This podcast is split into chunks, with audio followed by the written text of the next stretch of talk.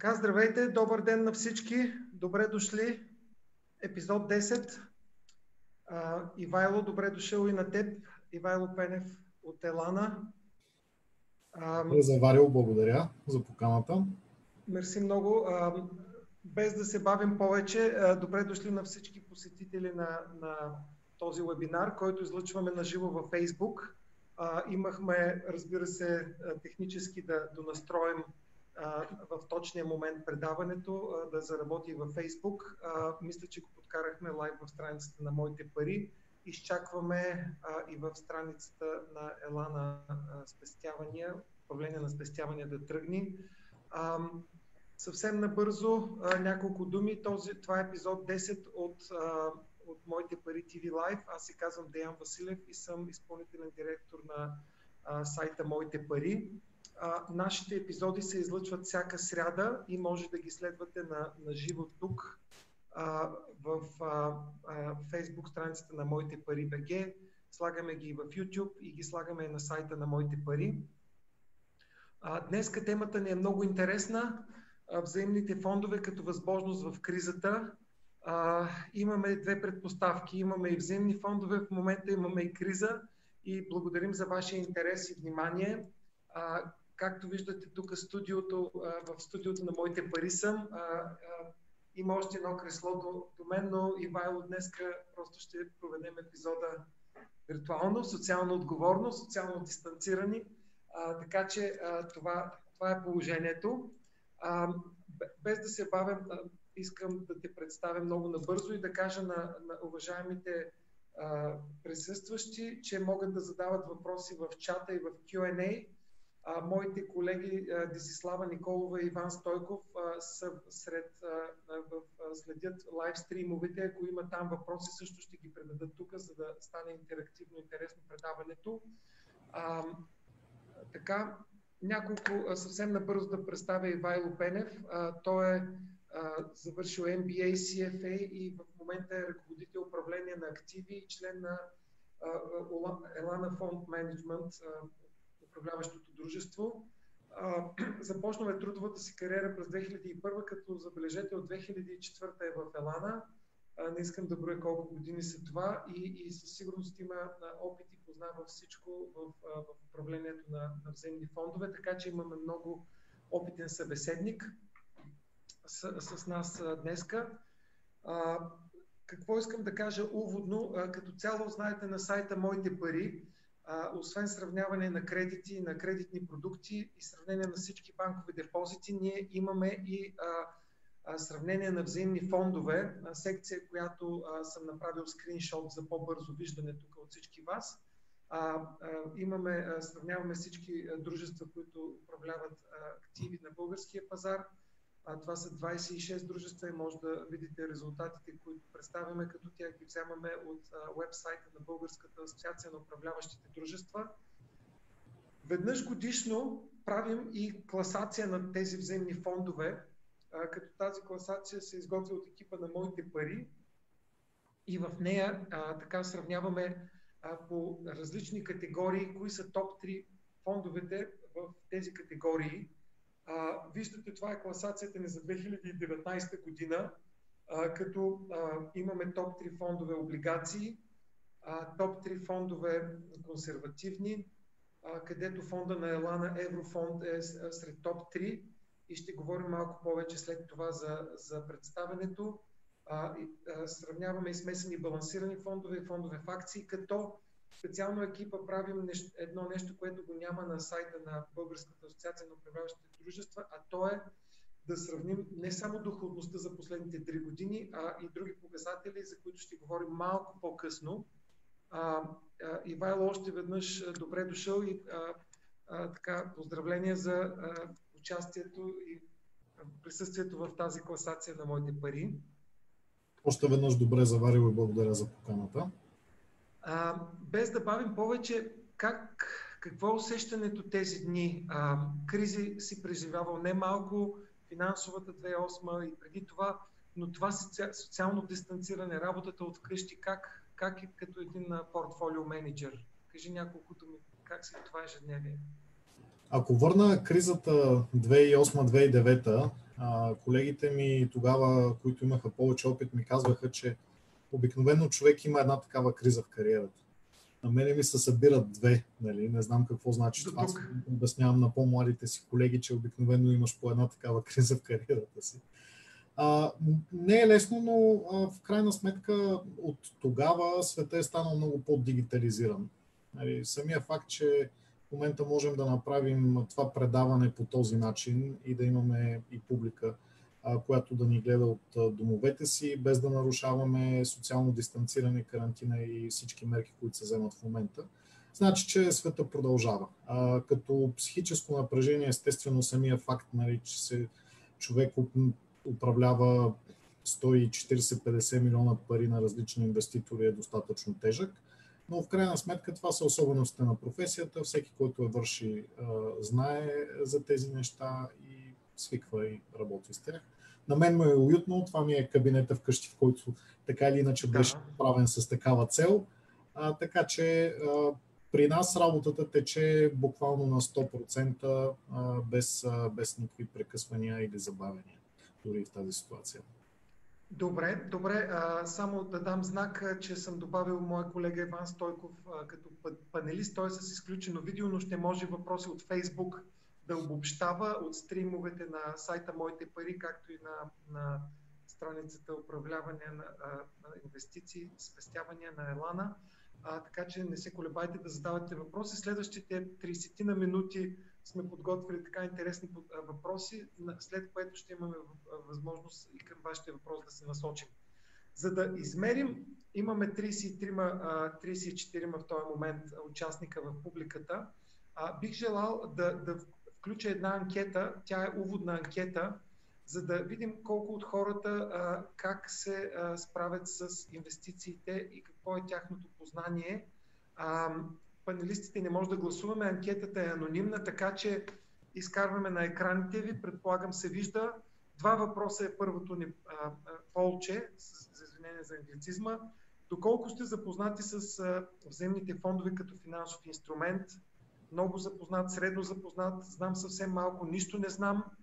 И имате ли реална инвестиция в вземни фондове, да или не?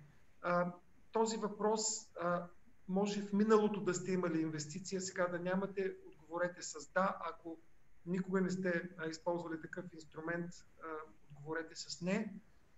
26 човека са отговорили за сега. 27. А, нека още няколко секунди да видим какви отговори ще се получат, за да видим на база на този въпрос колко подробно да, така да навлезем в, а, в а, така, благодаря ви. 28 човека. Приключвам гласуването и споделям резултатите за всички. 6 човека много запознати, експерти, прота 11 средно запознати, знам съвсем малко 9, нищо не знам двама. 8 човека са инвестирали някога или в момента имат и 20 не. А, видяхте ги резултатите, така че може би а, Ивайло, първия въпрос към тебе. Нека все пак да представим какво е това взаимен фонд, а, и да разкажеш така съвсем набързо още веднъж механизма как функционира, ако имаш нещо графика или екран да споделиш, за да ни обясниш а, накратко. Нека все пак да го покрием този въпрос. Добре, ако ми позволиш, ще споделя няколко слайда, темата, през които ще минем естествено съвсем набързо, без да губим излишно време, за да можем да оставим повече време и за други въпроси. А, какво представляват земните фондове? Те са един, да го наречем, пул от инвестициите на много инвеститори, а, които се събират на едно място. Това място е фонда. Управляват се по точно определена инвестиционна политика, която се намира в документите на фонда или по-конкретно в основния му документ, който се нарича проспект. А, парите на инвеститорите се съхраняват в така наречената банка депозитар – която се определя от България, от Българска народна банка и тя може да бъде всяка банка на територията на страната или на Европейския съюз, която има разрешение и да бъде такава банка. Нейната основна роля е от една страна да съхранява активите на фонда, от друга страна да извършва контрол върху правилната им оценка. Тоест, парите реално не идват при нас като а, по наши сметки, те идват по сметки на фонда, които са в банката депозитар така има едно допълнително ниво на защита на инвеститорите. След като фонда набере пари, а, хората, не само портфолио менеджера, както е описано тук на графиката, а целият екип от а, хора, които се занимават с управлението на инвестициите, което включва и портфолио менеджери и анализатори, които работят много тясно с тях, а, подбират ценни книжа на база на инвестиционната политика на фонда, която казахме се намира в неговия проспект, инвестират средствата, разбира се, с цел да постигнат доходност за своите инвеститори. Фондовете могат да бъдат различни типове, като тук сме дали едно разделение по, а, тяхна, по техния рисков профил и съответно той е много тясно свързан с очакваната им доходност. По правило, колкото по-нисък риск поема някой, толкова по-нисък резултат може да очаква. Тоест, нискорисковите фондове в дългосрочен план имат най-ниска доходност, а по-високо рисковите имат по-висока. Ако условно приемем, нали, че фондовете на така наречените фондове на паричен пазар, които инвестират най-вече в много краткосрочни инструменти, които носят лихви, са най-низко рисковите, следвани от облигационните. След това започват смесените консервативни, като това вече са първите фондове, в които могат да имат и акции в портфела си, а акциите се смятат за общо взето едни от най-рисковите инструменти, от основните типове инструменти. При балансираните фондове е, имаме общо взето по равно разпределение между акции и нискорискови книжа, т.е. да кажем облигации, а фондовете в акции са най-рискови, изцяло инвестират в акции, съответно от тях може да се очаква най-висока доходност. Вземните фондове са така много, много лесен и отличен начин за съхранение на, на, на спестявания или за инвестиране. Някои от основните им ползи съм ги маркирал тук. Те дават много, наистина много лесен достъп до финансовите пазари те могат да инвестират във всякакви различни класове активи, в различни валути, в различни географски райони или сектори.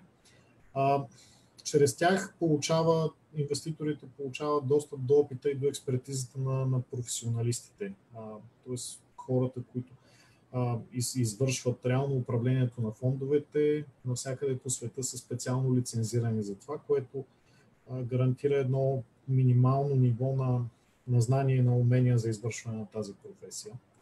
А, друго полез, друга полза от фондовете е, че в тях има едно заложено разпръскване на, на риска, тъй като в фондовете стандартно има поне 25, 30 или дори повече различни финансови инструменти, което избягва това да, както се казва, да си сложим всичките яйца в една кошница, т.е. примерно да инвестираме в, само в една а друга полза от фондовете, че съществуват огромен брой различни стратегии, които могат да отговорят на нуждите и на целите на всякакъв тип инвеститори. Друго много важно нещо при тях е, че входа и изхода от инвестицията е много лесен и е в рамките на няколко работни дни. Фондовете се търгуват всеки ден, т.е. вие всеки, ден, всеки работен ден може да си купите дялове в един фонд или да ги продадете. И за българските инвеститори също много важен елемент е, че съгласно актуалното законодателство и за физически и за юридически лица, печалбите от фондовете не, са, не се облагат с данък печалба. Това накратко по тази тема. Добре, благодаря ти така за бързото експресно представене. Разбира се, вие на, на вашия сайт от години имате много ресурси, образователни, които разказвате тези теми в повече детайли. Днескашният епизод е хем информационен, но целта е да обсъдим трендови тенденции. И все пак един въпрос, който за мен е много важен като хора, които сме също така се опитваме да помагаме на клиентите да планират финансите си, да се поставят цели. Знаеме, депозитите исторически носят ниска доходност, по-голяма сигурност. Много хора, това, което забелязвам като стане въпрос за такива инструменти, нямат сякаш ясна представа за какви срокове а, трябва да имат като хоризонт. Т.е. ако те инвестират пари, какъв, а, какъв срок трябва все пак да имат предвид тези пари да са инвестирани. И точно заради това искам, без да издаваме отговори, да имаме втора анкета за деня, която а, искаме да, да ви зададем на 42 участници вече. Благодарим. А тази анкета стартирам я и я обяснявам докато говорим. Надявам се ви излиза на, на екраните. А, според вас, А, Ивайло преди малко обясни видовете фондове и ги рамкира по риск. А, а, тук сме ги изброили също фондове на паричен пазар, фондове в обликации, смесени консервативни фондове, смесени балансирани фондове в акции. Кой от а, тези а, видове фондове трябва да е с най-най-дълъг инвестиционен хоризонт, препоръчителен, според вас? Тоест, кой тези фондове трябва ние, като вкарваме наши пари там, да имаме много ясна представа, че не бива тези пари да ги вкарваме за кратък срок? И втория въпрос, този фонд, който е най-рисковия, най- най-дългосрочния, аз издадох част от отговора, но виждам, че хората, большинството го научват. А, той е фонд в акции, а, който трябва да е най-дългосрочен, най-рисковия. Каква е, какъв е според вас срока, а, инвестиционния, така минималния, който трябва да имате, за да влезете в такъв инструмент? А, 19 човека са отговорили. Нека, нека да пробваме още малко участие, както преди малко.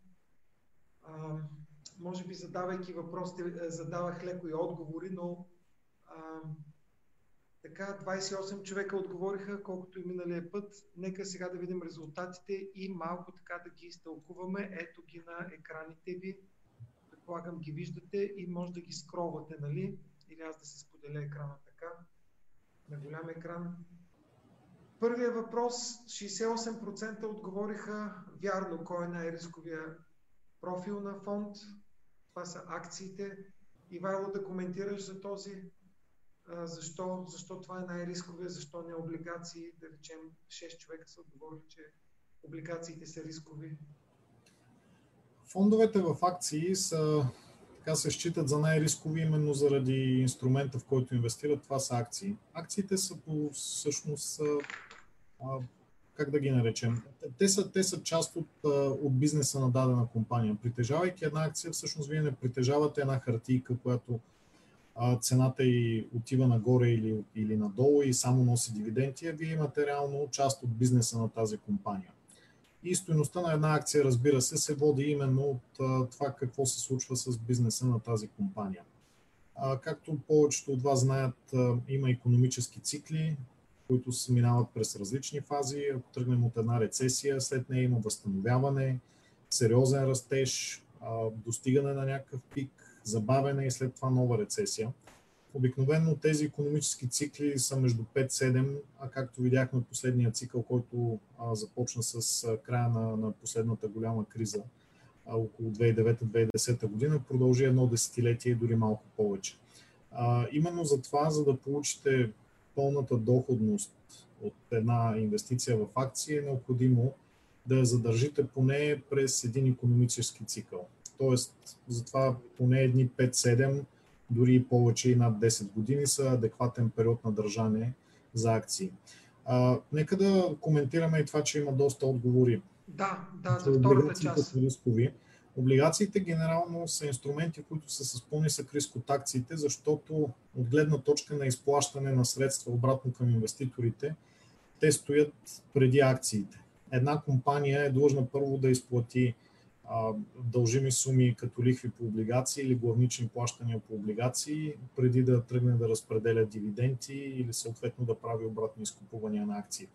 Тоест тук по закон а, или по самата структура на финансовите инструменти имаме една допълнителна защита на преимуществото на плащане. Много често и самите облигации са обезпечени с някакъв конкретен актив.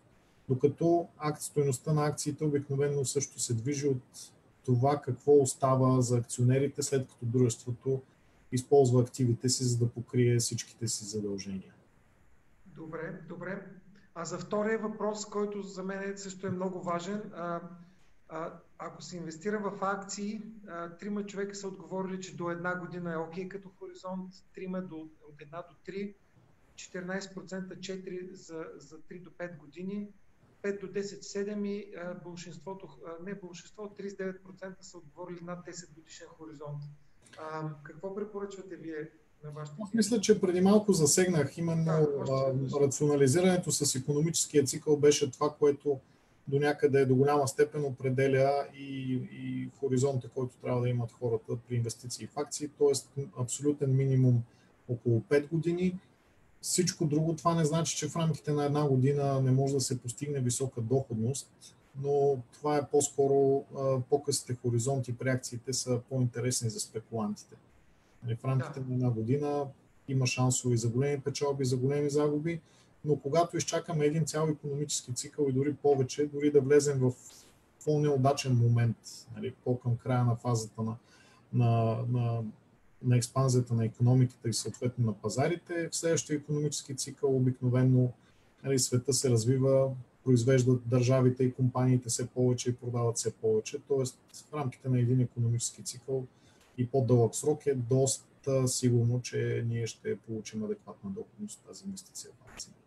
Да, т.е. това, което е важно слушателите, зрителите на, на този епизод да, да знаете, че не се препоръчва да се инвестира в взаимни фондове, особено в средно-високо рисковите за кратък период, тъй като има флуктуации а, а, неизбежни, очаквана доходност, но и по-големи флуктуации.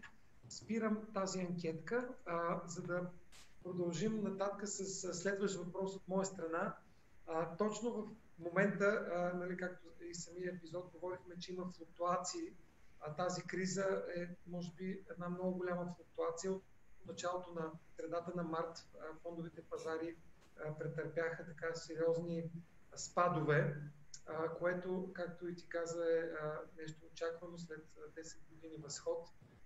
Интересно ми е да коментираме сега в тази криза как се справят вашите взаимни фондове на фона на останалите инструменти и изобщо да стигнем някакси до сърцевината на нашия епизод за възможностите, които взаимните фондове представят и по време на криза пазарите падна, падат, добър момент ли сега да се инвестира, достатъчно да са паднали пазарите. Можеш ли така да споделиш твоето наблюдение сега за кризата и за хората трябва ли да се плашат, че са им паднали акциите и дяловете в взаимни фондове? Добре, ако искаш да разделим въпроса на две части, първо да видим какво се случи от началото на годината. А, подготвил съм отново няколко слайда. Добре подготвен си, виждам, радвам се. Това, една картинка е равна на хиляда думи. Винаги е.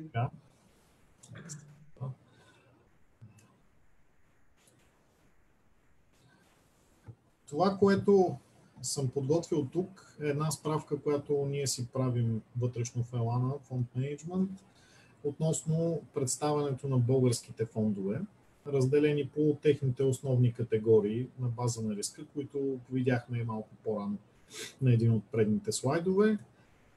Позволил съм си да добавя и в съответните категории, в които имаме фонд, някои от нашите фондове как са се представили. На дъното на таблицата за сравнение са дадени представянето на нашия основен борсов индекс SOFIX, на основния германски борсов индекс DAX и на основния щатски борсов индекс S&P 500.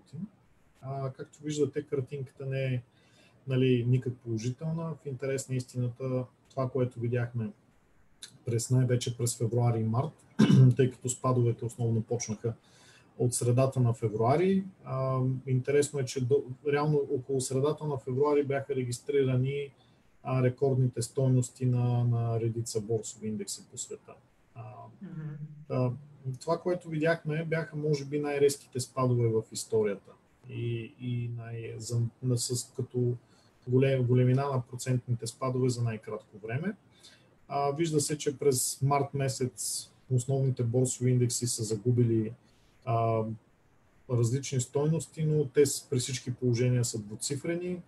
Комбинация с спадовете от февруари имахме а, към края на март спадовете бяха над 20%, а до най-низката стойност щатските индекси паднаха с 30, германския DAX може би наближи 40, а, което наистина беше а, нали, сериозни спадове. А, сега, доколко естествено тези спадове никога не са приятни. Но както се вижда, има по-низко рисковите фондове, при тях те са доста по-малко. А, при балансираните също са така значително по-малко, докато при фондовете в акции вече имаме спадове, които са измерими нали, с борсовите индекси, тъй като те инвестират изцяло в, а, в такива средства. Подобни спадове все пак а, като проценти е имало и преди това. Ако си спомним, от 2007 до 2009 година щатският борсов индекс S&P 500 спадна с около 2 трети, 65%, от най-високата си стойност края на 2007 до най-низката през март 2009 година. Ако превъртим до, да кажем, до края на януари 2020 година, индекса беше скочил почти 5 пъти.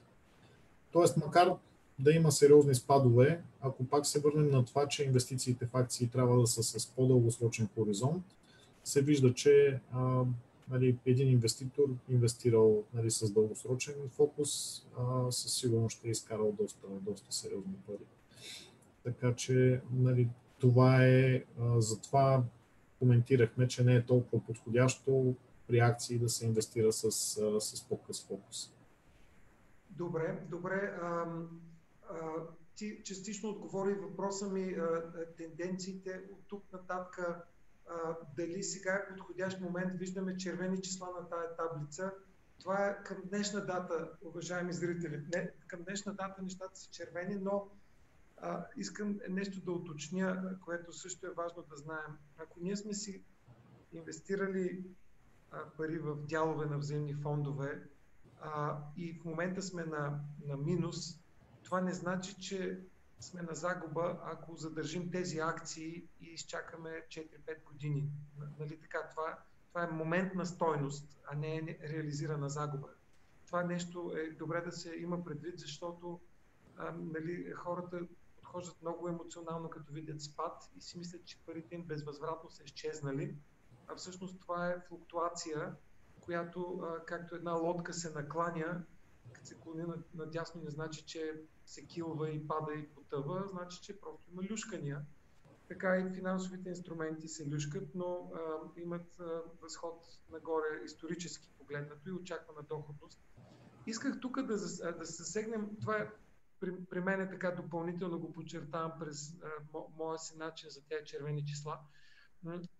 Интересно ми е а, да засегнем и, и темата за има чиста доходност даден финансов инструмент, но има и така нива на флуктуация, които на финансов език, жаргон, ти ги знаеш и по-добре от мен, изразяват нивото на риск.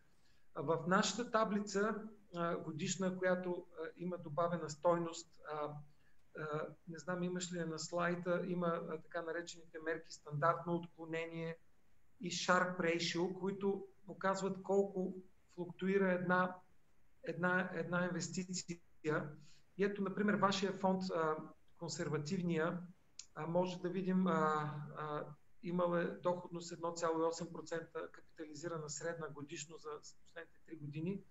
А, виждаме доходността му през а, различните години и виждаме стандартното отклонение, което е 0,84% и е по-низко от стандартното на друг фонд, който е 1,48%. При фондовете в акции виждахме, че а, сега ти го нямаш на таблицата, но имаха доходно 6%, някои имат стандартно отклонение 12-15%. Едно стандартно отклонение високо повод ли е за притеснения? А, как коментираме тази, а, тези цифри, а, за да разберат хората малко повече, освен доходност, какво друго да следят за един фонд? Само искам да се върна към предните слайдове. Тук всъщност цифрите са до края на март. А, през да, април да. до момента за половин месец една немалка част от тези спадове са наваксани. За да приключим дискусията по тази тема, а, реално а, след, след подобни спадове има много редица компании, които са били с по 30, 25, 35% по-ефтини които инвеститорите буквално до преди месец, месец и половина са купували на, на по-високи цени. А, така че а, възмо... подобни моменти дават и много добри възможности за хората, които наистина имат а, дълъг хоризонт и имат достатъчно толерантност или, както се казва, достатъчно силен стомах да издържат на, това, на тези движения, които много наподобяват влакчетата на ужасите в увеселителните паркове.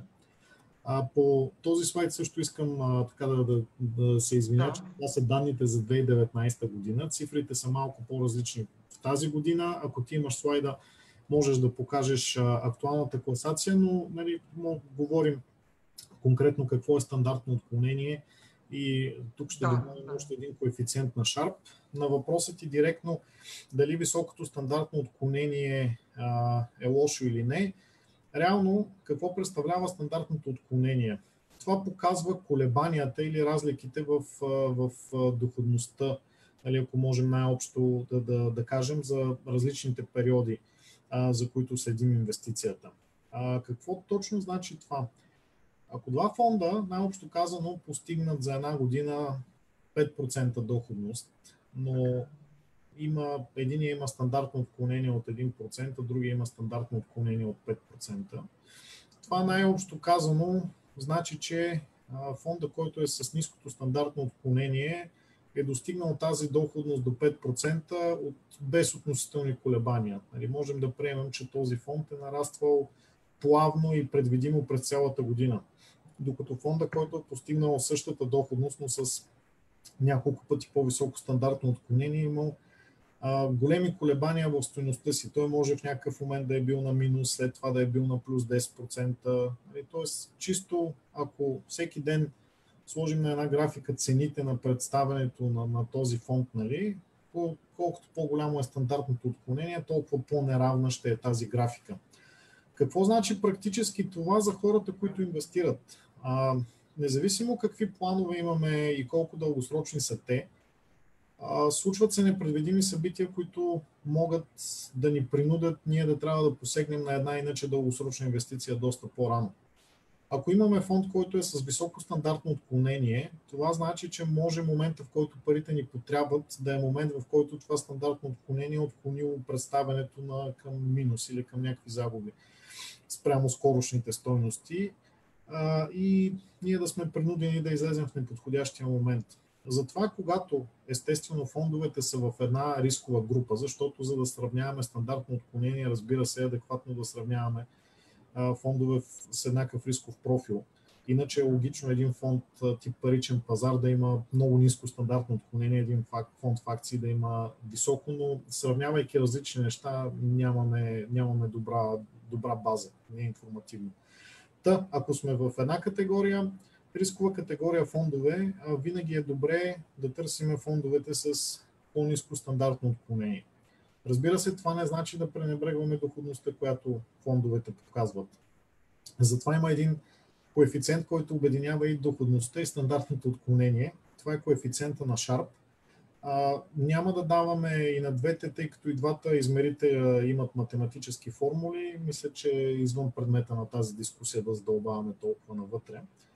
Но общо взето коефициента на Sharp претегля постигнатата доходност прямо поетия риск. Реално при нулевите лихви формулата, формулата за коефициента на Sharp долу-горе се опростява до доходност върху стандартно отклонение, което значи, че тъй като стандартното отклонение е в знаменател, колкото по-низко е то, толкова резултата от формулата е по-висок. Накратко, когато видите коефициенти на Sharp, естествено тук пак е необходимо а, да ги изчисляваме за едни и същи е, фондове като рисков профил, за да имаме добра информативност. По-високия коефициент на Sharp значи а, по-висока рисково претеглена доходност. Или за постигането на единица доходност фонда е поел доста по-малък инвестиционен риск, което обяснихме, че винаги е по-добре за инвеститорите.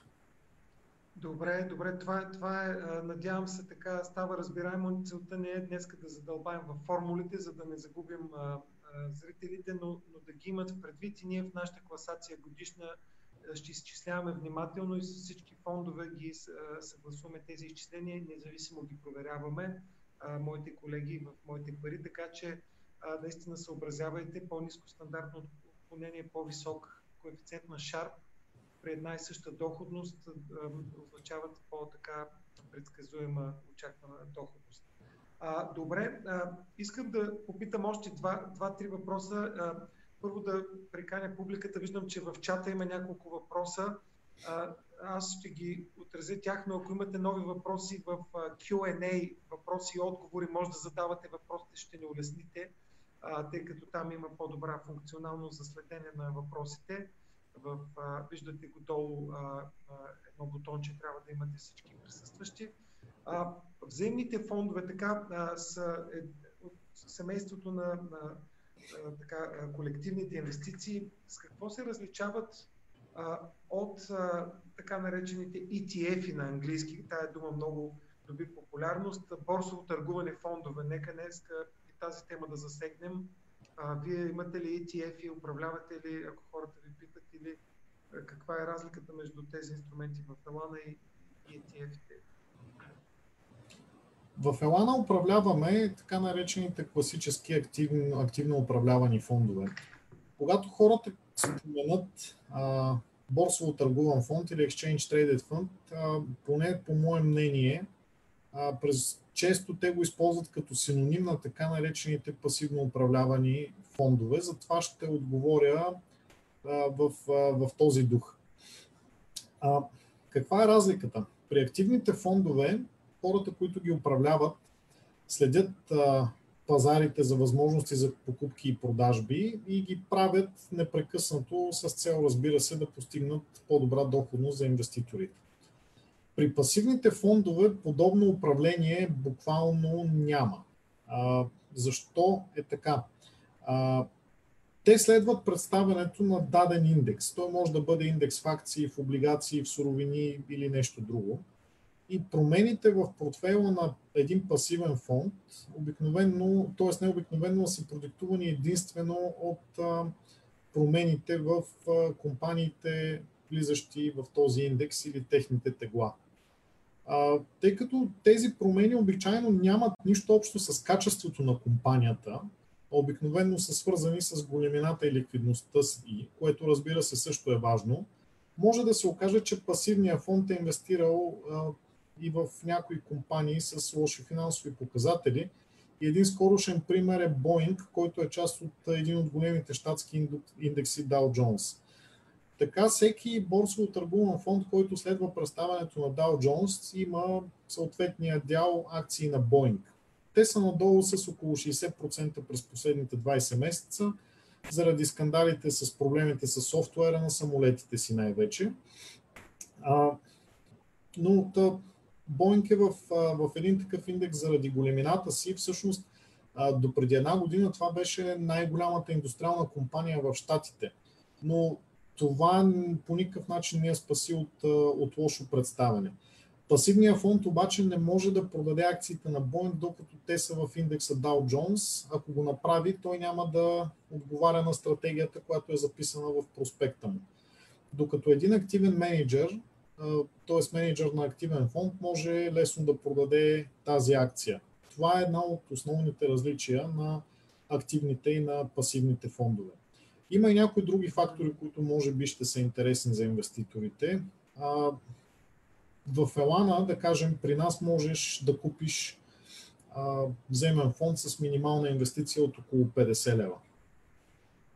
Това е за нашите спестовни планове. Реално, ако човек направи обикновена инвестиция в наш фонд, то, то няма никакви ограничения. Нали? Може и с по-малки суми. Въпросът е дали това вече е толкова ефективно.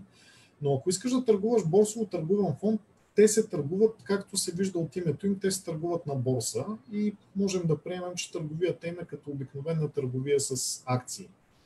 Но ако искаме да купим един такъв фонд, отивайки на борста, ние имаме някакви минимални комисионни и така за хората с по-малки суми, примерно 50 лева, ако искат да купят борсово търгуван фонд върху Dow Jones, те ще дадат едни 10, може би 12 долара комисионна за сделката, което значи, че за тях ще останат около 30 лева от тези 50, с които реално ще купят фондовете. Тоест, има недостатък, че за по-низки суми, особено търговията с борсово търгуваните фондове не е ефтина. Добре, т.е. за един по-висок клас с по-големи портфолиа инвеститори са. Добре, следващ въпрос, който исках да задам е свързано с разходите. Като цяло разходите за управление на, на, пари, на парите годишни вход, входящи такси, наредбите повеляват те да се докладват. Ние на сайта също всички тези възможни такси ги споделяме. Все пак има ли така, как, как варират тези такси? Можем ли така да засегнем а, колко струва на един човек, който влага входяща такса, годишна такса за управление.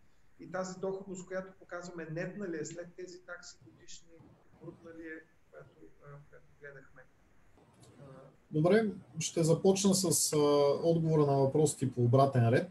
А, ние сме длъжни да показваме резултати след такси за управление. Нали, това е много важно за инвеститорите, а, защото таксата за управление обикновено е по-големия елемент от, от таксите на фонда, а останалите такси могат и да отсъстват в определени ситуации. Но важното е, че доходността, която ние сме длъжни по закон да обявяваме, е след таксите за управление. Хората, които искат да разберат малко повече за нашата индустрия, освен на нашия сайт в секцията с, с въпроси и отговори, мога да ги насоча и към сайта на Българска асоциация на управляващите дружества, която е нашата браншова организация, където има така, подробни материали, включително и формули за тези от, от зрителите, които искат да видят как се изчислява и публикува доходността. Това мисля, че ще им помогне много добре да разберат, да, да вникнат в някои детайли. Самите такси при фондовете обикновено са три типа. Едните са такси на вход и на изход, които при нас в Елана за по-големи суми и за хора, които инвестират редовно през нашите спестовни планове, отпадат изцяло или частично а, също при прехвърляне между наши фондове, таксите на вход и изход отпадат. Втория тип такси са таксите за управление на фонда, като тук обикновено правилото е, че колкото по-сложна е стратегията на фонда или съответно изисква повече работа, е по-висока таксата и до някъде едно следствие от това, което казах току-що, колкото по-високо рисков е фонда, толкова по-висока е таксата му за управление. Третия тип такси, които са по-слабо популярни при взаимни фондове, но мисля, че има някои колеги в България, които имат и такива такси на фондовете си, са така наречените такси за представяне. Тоест, освен такси на вход на изход и таксата за управление, те имат и такса, ако фонда достигне определено добро представяне, което разбира се е дефинирано по някакъв начин. Това са трите типа такси, които ги има в стандартно в фондовете, но първите два са, са особено често срещани. Добре, понеже спомена за линкове и допълнителни ресурси, а, ние след а, предаването в обобщението ще споделим линкове към тези а, сайтове и към, към вашия сайт, така че а, зрителите и последващите епизода да могат да се ориентират. А, така, следващ въпрос, преди да минем към въпроси и отговори, е за често срещаните грешки при инвестирането, така да обобщиш твоята, твоето наблюдение за тези години, какви са добри практики, като започнахме и това беше много важно да го кажем за инвестиционния хоризонт.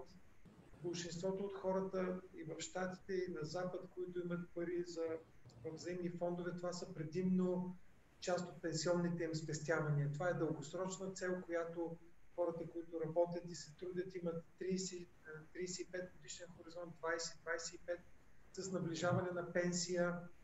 Част от тези спестявания се управляват в по-низко рискови фондове. Тоест, това е за инвестиционния срок най- най-голямото приложение за взаимни фондове са предимно спестяванията за пенсия. Поне това искам да го натъртя и аз най- най- най-искрено и чисто сърдечно освен грешката при срокове за инвестиране, какви други забелязвате да правят клиентите? Препоръки им давате? Да, това беше много добро въведение към, към грешките, които типично се срещат. Това, което ти описа, аз го, го наричам грешката бързи пари по BTV. А, инвестирането обикновено е, нали, самото инвестиране трябва да се различава от краткосрочните спекулации. А, докато спекулацията е спринтова дисциплина, инвестирането е маратонска дисциплина. Тоест тук трябва да имаме някаква дългосрочна цел обикновено. А, так, други грешки, освен тази, която ти спомена, които много често се срещат е наличието на несъответствие между желанието и възможности за поемане на риск. Един пример, който сме срещали често в практиката си, са хора без никакви спестявания, заделени средства за спешни случаи и искат да инвестират рисково в акции, където и хоризонтите трябва да са дълги. А втора грешка, която аз бих могъл да добавя към това, което ти каза, са обикновенно нереалистични очаквания за доходност а, или, или за риск. Нали, обикновено има хора, които а, имат очаквания за, как да кажем, доходности, които изкарват лихварите, нали, които работят при 50-60 и повече процента доходност на годишна база, естествено със съответния риск. А, любим въпрос, който получаваме да. на сайта, извинявай, че те прекъсвам точно в това, да го кажа, перефразирам по друг начин. А, къде мога да инвестирам, за да имам 10% годишна доходност, а, но без никаква загуба? Без риск, а, да. Да, без никакъв риск. Да. А, та, да, та, нереалистичните очаквания могат да бъдат и за, и, и за доходност, а, и, и за риск, наистина. Така че коментарът ти нали, беше много на място. А, друга често срещана грешка е търсенето на дана и на върхове.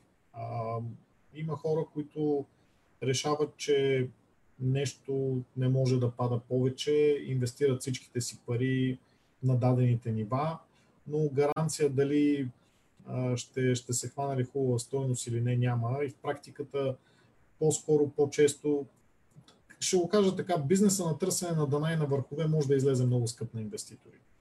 А, затова обикновено се препоръчва хората да си пръскат инвестицията на, на няколко етапа през различни процентни промени, нали, когато има промяна спад с 10% да се добавя и така нататък. Така, естествено, отново няма гаранция, че ще се хване в някакъв момент дъното като добро ниво за покупка, но в дългосрочен план така се постига една много добра средна цена на инвестицията. И на последно място, така като голяма грешка, която аз и колегите ми виждаме, е липсата на, на дисциплина при следването на, на някакви планове.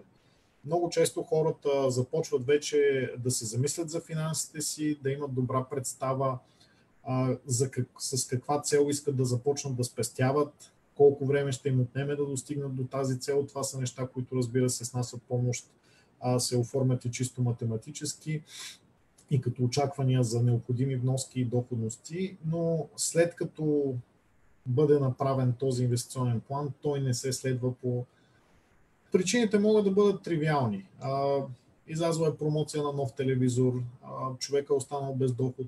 Нали, има, има наистина много причини, поради които може да се случи това, но това обикновено е, е грешка, защото е трудно, след като веднъж сме се отклонили от плана, после с същите допускания да постигнем същите крайни резултати. Да, да, т.е. и аз това, което нали, мога да кажа, това е опита да се налуска върха и дъното, както ти го каза, с оплашено излизане. Примерно тези дни една позната нали, ме пита какво става да излизаме ли това от, борсите и, и аз се питах за какъв срок имаш нали, за, за пенсия. В момента няма смисъл да продаваш, нали, защото така се губи точно тая доходност, която може да се получи, ако човек остане в пазара и като излезе на загуба, вече е реализирана загуба и няма връщане назад.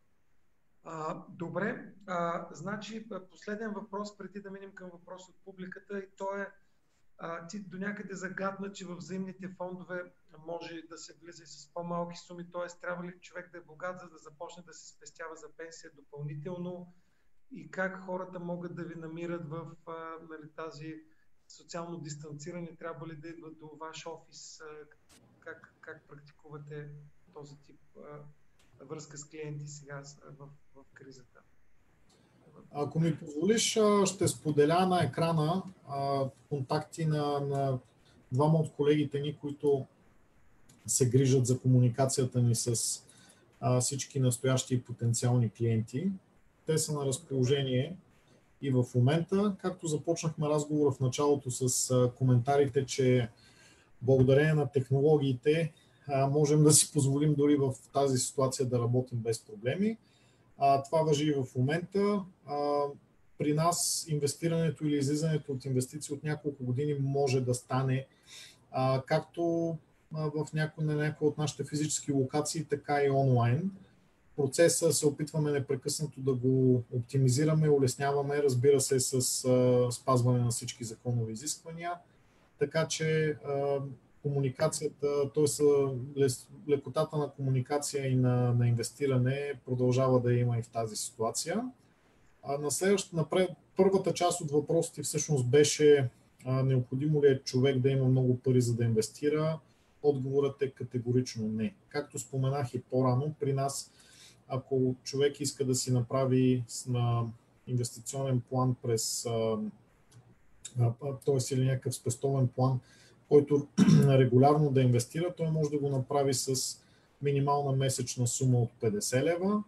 А хубавото на взаимните фондове е, че те са, те са удачни и за хора с такива малки суми, и за хора с половин милион или с милиони левове, тъй като те все пак инвестират на достатъчно големи ликвидни пазари и могат да, да поемат всякакви инвестиции.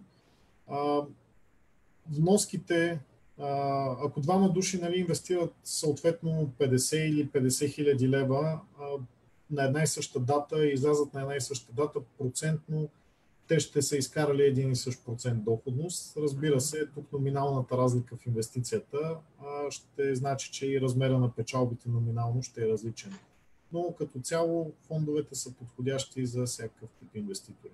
Големи, малки, според техните възможности и желания. И апетит за риск. А, а, карам, караме с въпросите, а, за да, за да долу да се пробваме да се вместим в един час. Да. А, от чата отзад напред, каква е разликата между взаимен фонд и хедж фонд и хедж фондовете? Имаш ли така, някакъв кратък отговор? А, да, хедж фондовете са, са особен тип фондове, в които има достъп и до които имат достъп само така наречените квалифицирани инвеститори. Те обикновено са направени за, за големи инвестиционни компании и за хора с, с много с много, висок, с, с много високи спестявания или с много голямо богатство. Има големи минимални суми за инвестиране, те не се предлагат на масовите фондове, обикновено са доста по-рискови инвестиции, тъй като много често използват и така наречения заемен капитал или риварич в, при инвестирането си.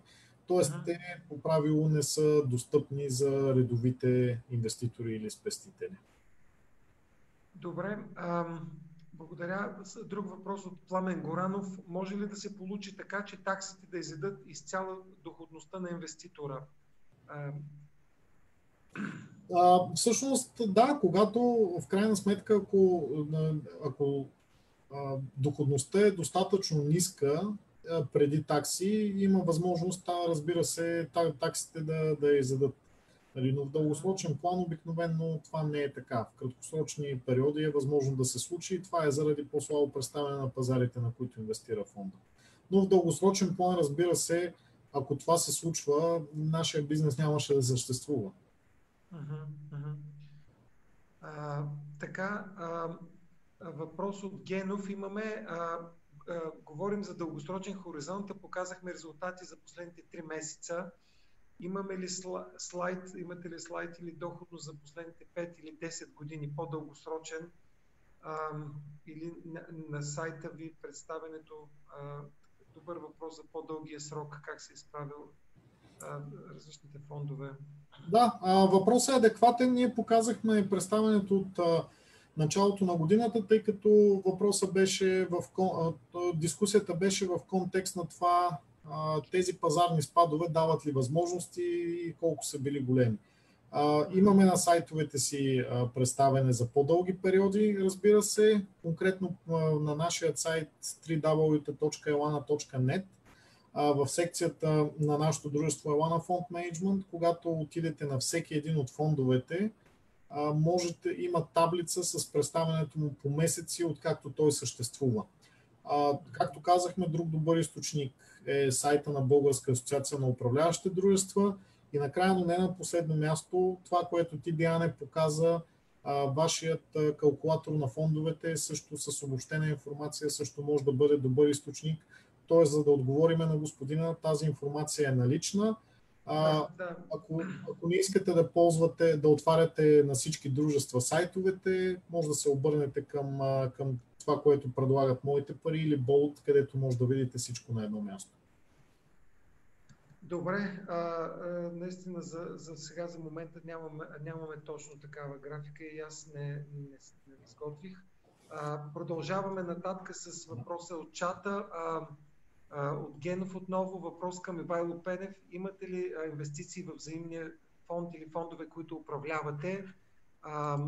Споменава за Morningstar, че има там практика да се оповестява какъв процент от нетното богатство на всеки фонд менеджер е в фонда. В тази насока.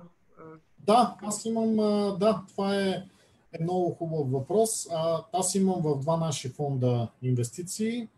Ма, няма проблеми да ги спомена, не нарушавам нищо. Единият е Елана Глобален фонд акции, другия е Елана фонд Свободни пари. Тук е хубаво, може би, за хората, които а, веднага ще им светне, че това са най-низко рисковия и най-високо рисковия а, фонд. Елана фонд Свободни пари е наистина много консервативен, но, но той е много удобен, когато а, дадена сума пари а, няма какво да прави в момента, но се очаква скоро да излезе а, за някаква покупка, така че се ползва за това. Нещо друго, което искам да спомена, въпросът е много хубав. Наистина е редно а, менеджерите на фондовете да, е, да имат част от богатството си в фондовете, които управляват.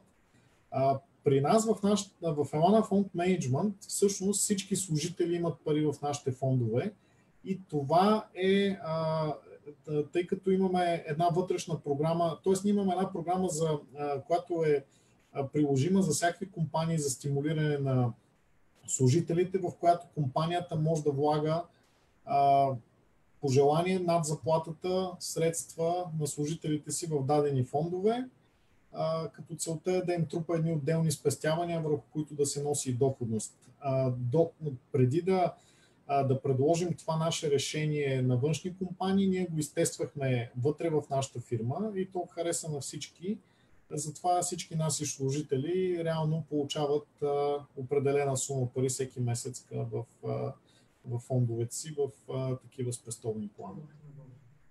Да, има един въпрос и към мене, господин Генов. Каква част от моите инвестиции са в вземни фондове на Елана или други български фондове? А, в момента а, дългосрочното ми спестяване за пенсия нямам взаимни фондове на Елана или други български фондове. На този етап използвам а, малко по-големи вноски в а, е, едни ETF, които са а, международни. А, а, голяма част от моите инвестиции са и в моята фирма, така да се каже. А, така, а, с въпросите от чата а, приключ, приключваме, за да видим, има 4 въпроса Q&A. А, сега, Анонима се попитал, здравейте, а, имате ли възможност за инвестиции в фондове, които инвестират в ETF-и? Тоест, при вас да имате фондове, а вашите фондове да инвестират в ETF-и. Имате ли такива, такъв хибрид на този етап? Фондовете ни могат и имат отделни инвестиции в ETF, но няма фонд, който да инвестира изцяло в ETF. А, защо е така? Фондове, които инвестират, ETF, ако почнем от това, че той също е фонд, който много прилича на, на, на взаимния фонд, ако един взаимен фонд инвестира изцяло в ETF, той е така наречения тип фонд на фондовете. Uh-huh, има такива фондове. В България не съм сигурен дали има. Ние в Елана нямаме.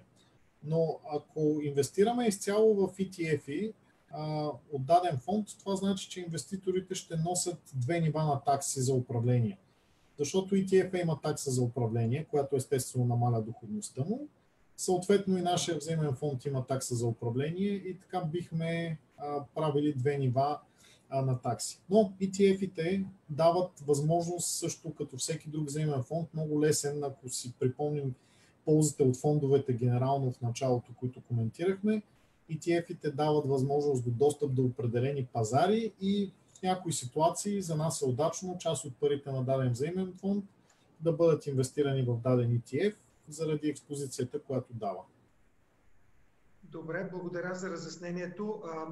нещо, което засегнахме така мимоходом, има въпрос от ИК, от чата. Какво е препоръчителното съотношение между ниско и високо рисковите фондове и аз ако мога да допълня този въпрос, когато дойде при вас клиент, вие какъв тип анализ на неговия рисков профил правите, което беше споменато като една от грешките и как установявате до каква степен клиентът е толерантен към риск.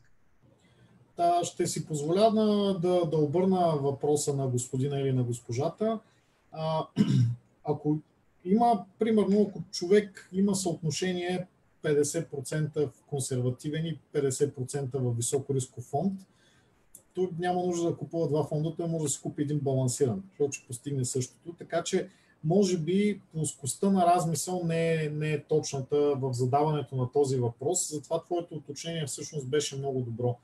Преди да отговорим на изобщо на въпрос какво бихме препоръчали на даден клиент, ние трябва да разберем какво е финансовото му състояние, какви са дългосрочните му планове, какви са възможностите му да носи риск. Много фактори, които ние инкорпорираме в нашия анализ, за да стигнем до това какво е най-подходящото съотношение на инвестициите за даден клиент.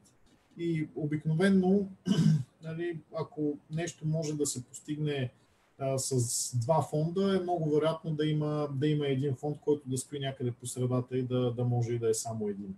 Нали. Така че по-скоро това е а, отговора на подобен въпрос, ако мога да, да разширя въпроса какво изобщо препоръчваме, а не какво са отношения консервативни към, към високо рискови, за да стигнем до това, което трябва да препоръчаме, ние трябва да се запознаем добре с, с целите и възможностите на клиента, за да дадем правилния отговор. Добре, благодаря за изчерпателния. Последен така въпрос. Бихте ли дали минимална сума за инвестиции и подходящ период за това? Въпрос от Фейсбук от Янка Панева. Ние така обсъждахме хоризонтите. Mm-hmm. Как подхождате към такъв вид въпрос?